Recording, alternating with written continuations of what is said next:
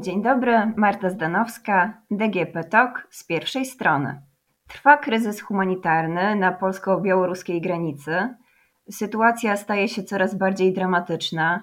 Wiemy już o pierwszych kilku osobach, które zostały odnalezione martwe. Tymczasem rząd chce przedłużyć stan wyjątkowy o 60 dni. O tym wszystkim porozmawiamy dziś z Martą Górczyńską, prawniczką, która współpracuje z Helsińską Fundacją Praw Człowieka i Grupą Granica. Dzień dobry. Dzień dobry.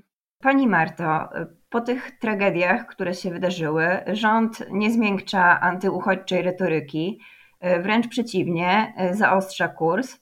Na ostatniej konferencji prasowej szefa MSWiA Mariusza Kamińskiego, ministra obrony narodowej oraz komendanta głównego Straży Granicznej przedstawiono y, materiały polskich służb, które mają wykazać, że ludzie ci stanowią zagrożenie dla naszego bezpieczeństwa, są powiązani z talibami, z państwem islamskim, z przestępczością.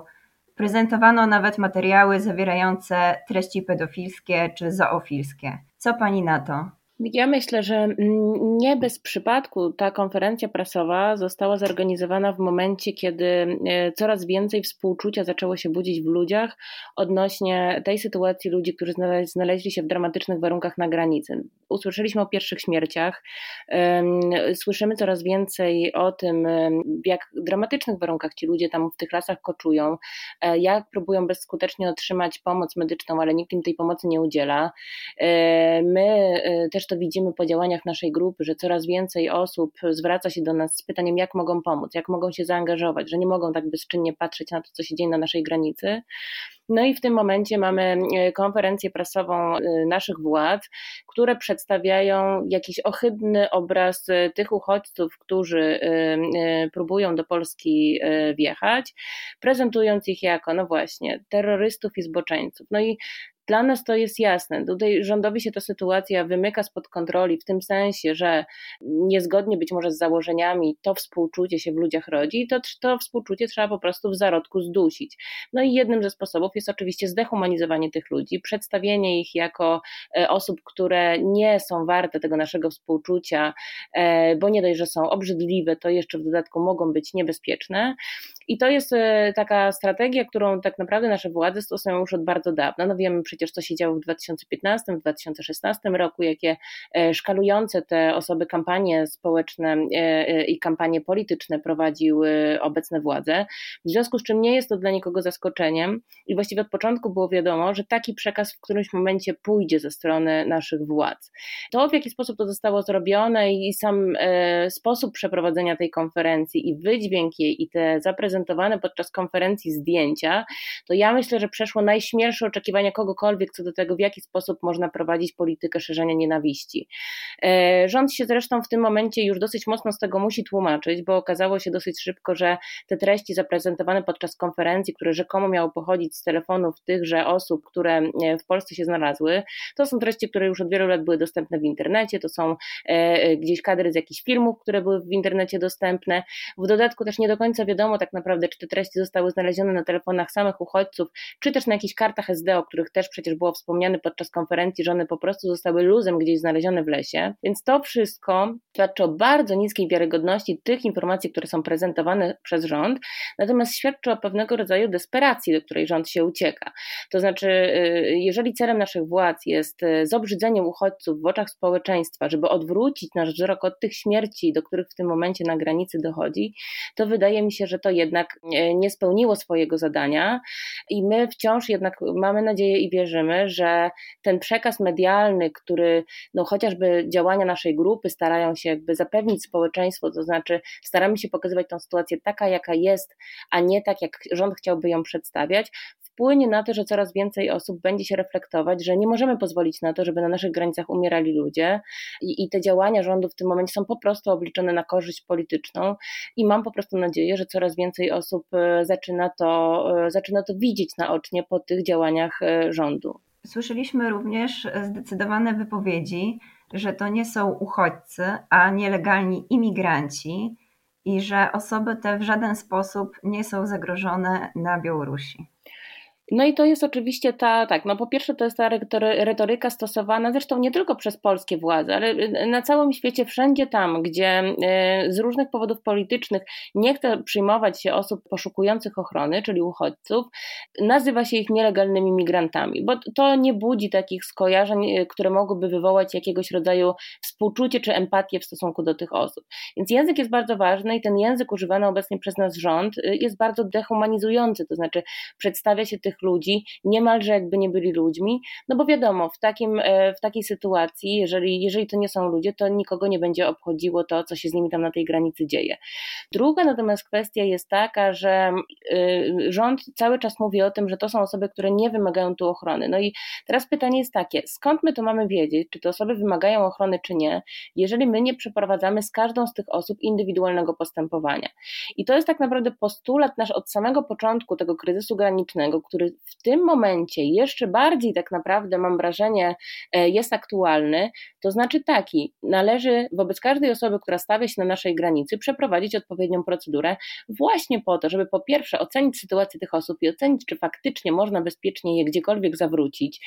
Moim zdaniem obecnie zawracanie tych, zawracanie tych osób na Białoruś jest niedopuszczalne z punktu widzenia prawa międzynarodowego, no właśnie dlatego, że jeżeli Białoruś traktuje tych ludzi jak amunicję, no bo to nie jest nic innego jak po prostu wysyłanie tych ludzi tutaj e, do Polski po to, żeby wywierać presję polityczną na Unię Europejską, to nie jest to bezpieczny kraj, do którego te osoby mogłyby być bezpiecznie odesłane. To znaczy już samo to, sam ten sposób traktowania tych osób przez białoruskie władze i białoruskie służby graniczne, które te osoby pod kolbami karabinów odstawiają na granicę, e, wiemy, że też przy użyciu przemocy, wiemy i widzieliśmy rany na ciałach tych osób, wiemy, że bez jedzenia, bez pomocy, e, to już samo to świadczy o tym, że to nie jest bezpieczne miejsce, gdzie można te osoby odesłać. Być może część z tych osób można bezpiecznie odesłać do ich krajów pochodzenia, ale żeby to ocenić, no to trzeba wszcząć postępowanie i każdą taką sprawę ocenić.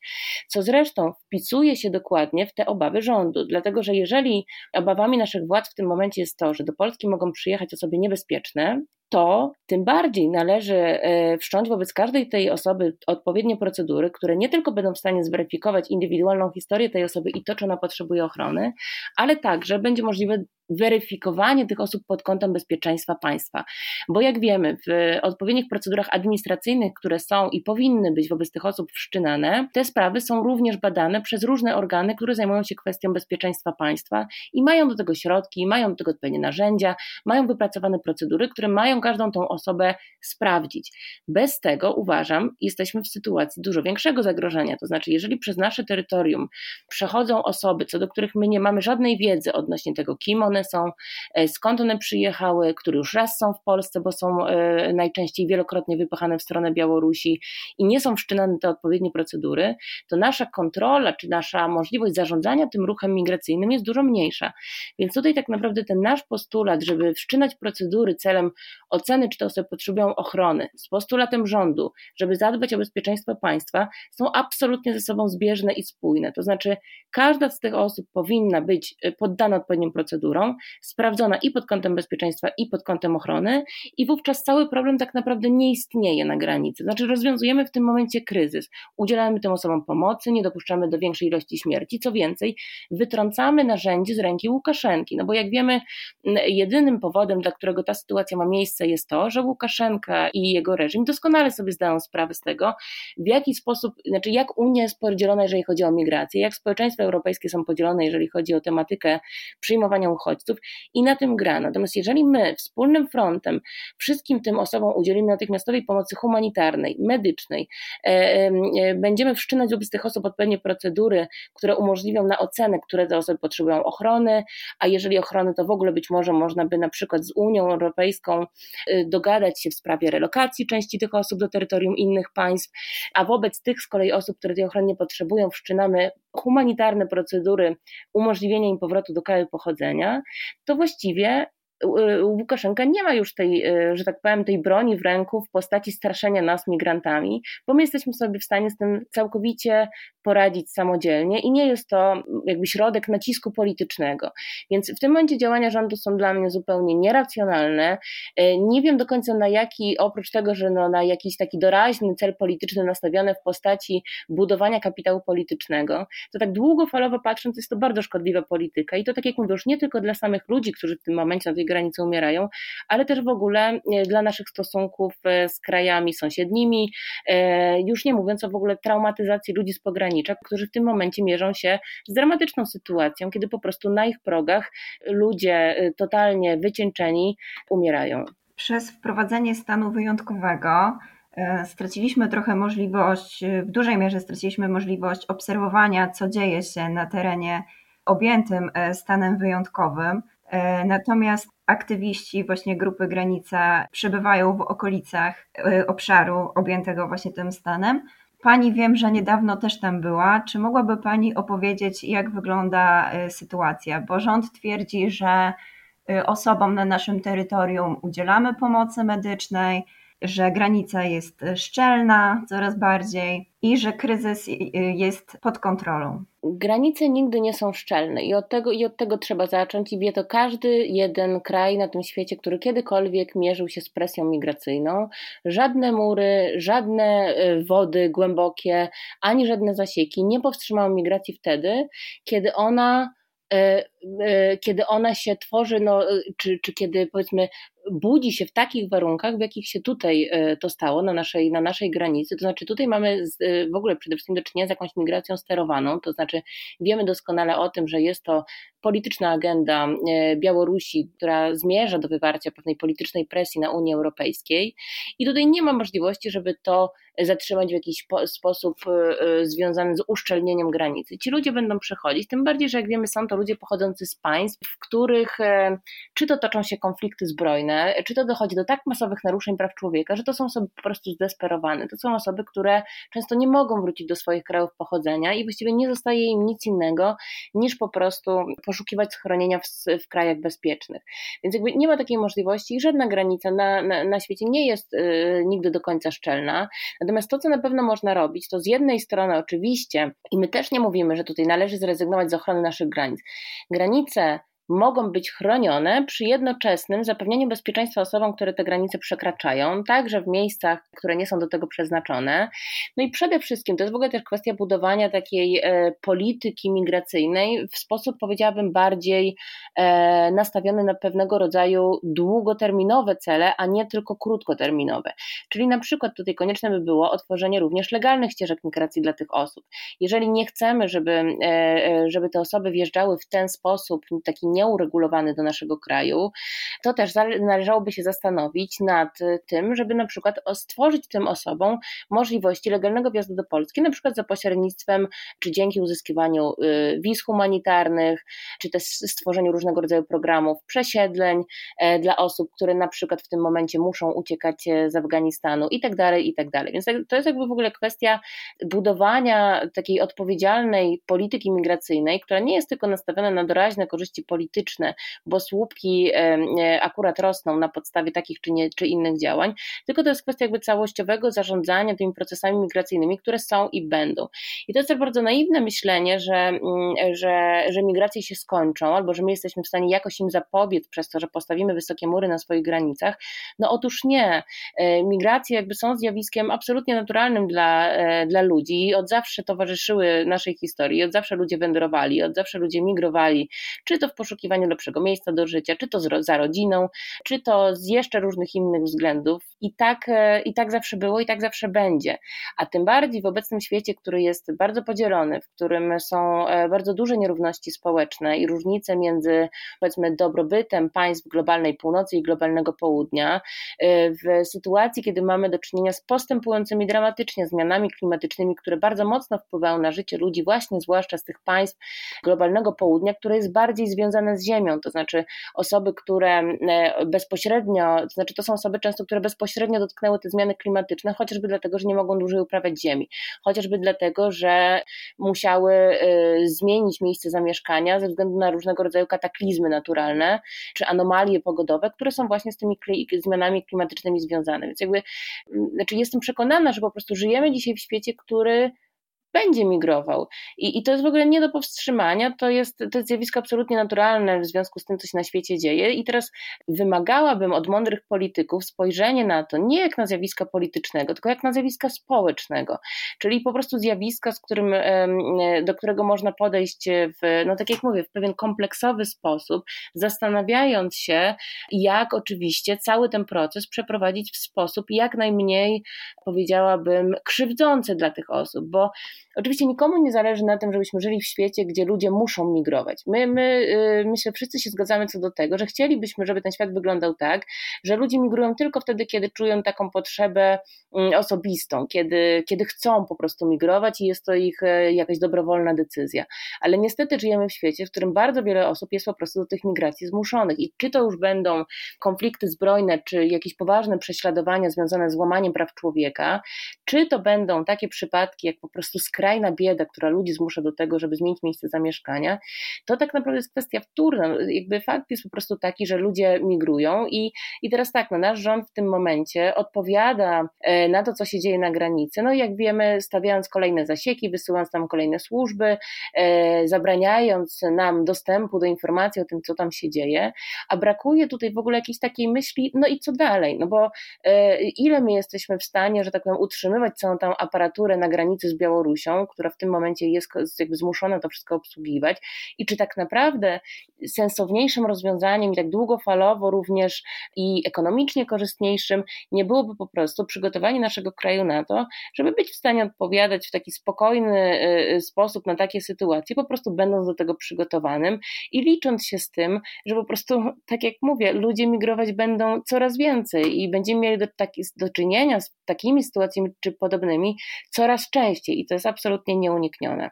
Pani jest e, współautorką e, dramatycznego apelu o przede wszystkim wpuszczenie do strefy stanu wyjątkowego medyków, e, aby zapobiec kolejnym śmierciom.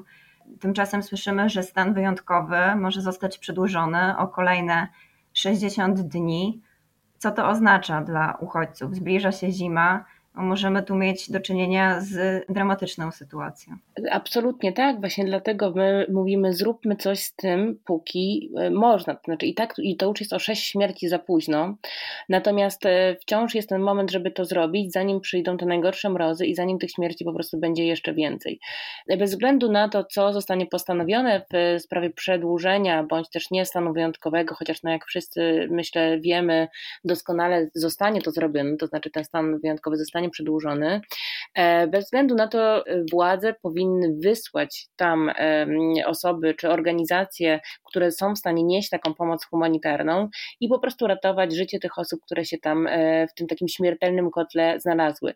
Bo też przypomnijmy, cały czas jest gdzieś taka dyskusja, która się sprowadza do tego, że przecież te osoby same się tam pchały. No, otóż w tym momencie już wiemy doskonale, że sytuacja na miejscu wygląda tak, że te osoby nie są w stanie się stamtąd wycofać. To znaczy Białoruś, białoruskie służby graniczne pilnują, żeby te osoby nie wróciły w głąb Białorusi, nie mogły wrócić do Mińska i wrócić sobie do swojego kraju, nawet jeżeli by taką, taką chęć zgłosiły, tylko pilnują, żeby te osoby po prostu raz po raz próbowały przekraczać tą granicę z Polską.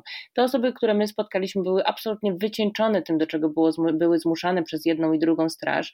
E, nie chciały już e, tam być, e, błagały o możliwość powrotu chociażby do domu i mówiły nam o tym, że nawet jeżeli w kraju ich pochodzenia grozi im śmierć, to już wolą umierać we własnym kraju niż w jakimś lesie na polsko-białoruskiej granicy. Więc to też nie jest tak, jak to się przedstawia, że te osoby mogą przecież po prostu stamtąd sobie wyjechać i nie muszą przecież próbować wjeżdżać do Unii Europejskiej, skoro sytuacja wygląda jak wygląda. No otóż nie, w tym momencie po prostu mamy do czynienia z jakąś śmiertelną pułapką, w której znaleźli się ludzie zupełnie nie wiedząc w jakiej sytuacji się znajdą i obowiązkiem naszego państwa e, jest te osoby ratować. Oczywiście jest to obowiązek również władz białoruskich i ja tutaj nie mówię, że my mamy na siebie całą tą odpowiedzialność wziąć, tylko my też doskonale wiemy, że Białoruś wykorzystuje w tym momencie te osoby absolutnie instrumentalnie, to znaczy nie traktując ich jak ludzi, tylko jak pionki w tej politycznej grze i wiemy, że nie udzieli im schronienia, bo, do, bo dokładnie taki jest ten polityczny interes, który Białoruś w tym momencie realizuje.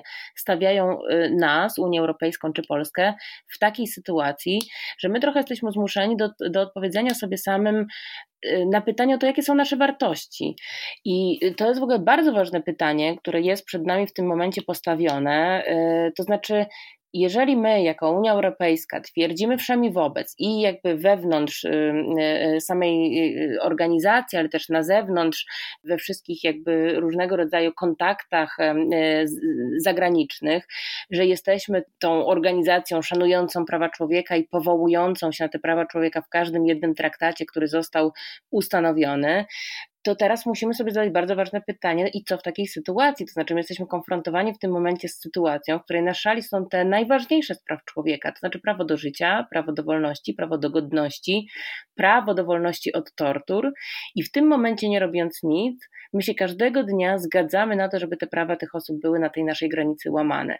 Dlatego uważam, że to w ogóle nie jest tylko problem Polski, to jest w ogóle jakby sprawa całej Unii Europejskiej w tym momencie, żeby zacząć w końcu podążać za tymi wartościami, którymi się tak szczycimy w różnego rodzaju traktatach i dokumentach strategicznych i po prostu tych ludzi, którzy tam się, tam się znaleźli, uratować od takiego, no powiedziałabym, najbardziej drastycznego, jak można sobie wyobrazić, naruszania tych ich praw. No bo tu mówimy po prostu o życiu ludzkim, e, o tym, że ludzie są w jakichś absolutnie krytycznych warunkach w tym momencie skazywani na tą tułaczkę w głodzie, chłodzie i, i w złym stanie medycznym. No i to jest pytanie teraz do Unii, gdzie są te wartości, które Unia sobą reprezentuje i w jaki sposób one zostaną, że tak powiem, zrealizowane w tej sytuacji, z którą mamy do czynienia na granicy. Chciałam zapytać, bo wierzę, że wiele osób w Polsce jest poruszonych y, sytuacją uchodźców, ale czują bezsilność, nie wiedzą, y, co mogą zrobić. Y, w jaki sposób można włączyć się w pomoc? Jak też działa Państwa grupa Granica na miejscu? Faktycznie dostajemy coraz więcej sygnałów od osób, które e, nam mówią, że nie są w stanie dalej patrzeć obojętnie na to, co się dzieje i chcą się włączyć w pomoc. I te metody i sposoby pomocy są e, różne w zależności od możliwości. My zachęcamy no przede wszystkim do tego, żeby różnymi sposobami naciskać na nasze władze, żeby wysłały pomoc humanitarną na miejsce, żeby zezwoliły na dostęp organizacji pomocowych, które będą w stanie tam na miejscu ratować życie. Są różnego rodzaju inicjatywy, apele, oświadczenia, podpisy podpisywane. Zbieramy zresztą informacje o tym i publikujemy na bieżąco. Podpisy są zbierane na, na wielu uniwersytetach czy, czy w ramach różnych organizacji. Są zbiórki rzeczowe, które robimy w wielu miastach w Polsce w tym momencie, żeby zbierać te ciepłe rzeczy, które jesteśmy w stanie później e, na tej granicy rozdawać ludziom, którzy, którzy tych rzeczy potrzebują. To są koce, to są śpiwory, e, to są ciepłe ubrania, czy, czy, czy też jedzenie albo leki.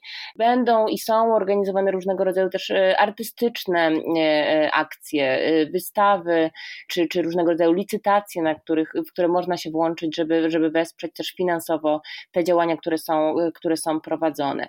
No i też cały czas mówimy, że należy po prostu rozmawiać. No każdy z nas ma wokół siebie ludzi, którzy może nawet nie do końca wiedzą, co się na tej granicy dzieje, albo którzy nie chcą w to uwierzyć, bo, bo, bo też jestem sobie w stanie wyobrazić, że dla niektórych to jest za dużo, żeby sobie wyobrazić i uwierzyć w to, że tak można postępować z ludźmi, więc myślę, że też warto po prostu rozmawiać, rozmawiać, rozmawiać, przekonywać ludzi, żeby zaglądali do wiarygodnych źródeł, a nie tylko do doniesień rządowych i obserwowali, co, to się, co, co, co na tej granicy się dzieje. Bo jestem przekonana, że jeżeli ludzie będą zdawali sobie sprawę z tego, co się na tej granicy dzieje, to będą, e, będą protestować przeciwko temu. To znaczy, no, ciężko mi sobie wyobrazić, że ludzie naprawdę są obojętni wobec tej krzywdy, z którą teraz mamy do czynienia. Ja myślę, że to jest kwestia tego, że jest tak zakrzywiony obraz medialny tego, tego prezentowany przez stronę rządową, e, że tak jak mówię, jest mała świadomość tego, do jakich tam dramatycznych sytuacji dochodzi. Więc to też jest jedna z rzeczy, którą na pewno można zrobić, po prostu szerzyć te informacje z wiarygodnych źródeł,